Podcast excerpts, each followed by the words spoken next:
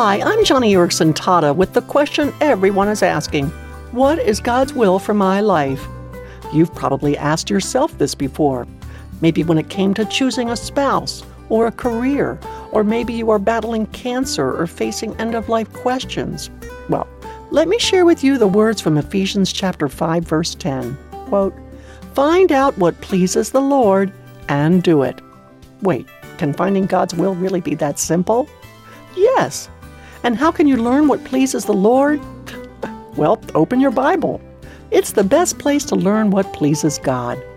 Pray for a heart that is bent on doing and saying things that bring God joy.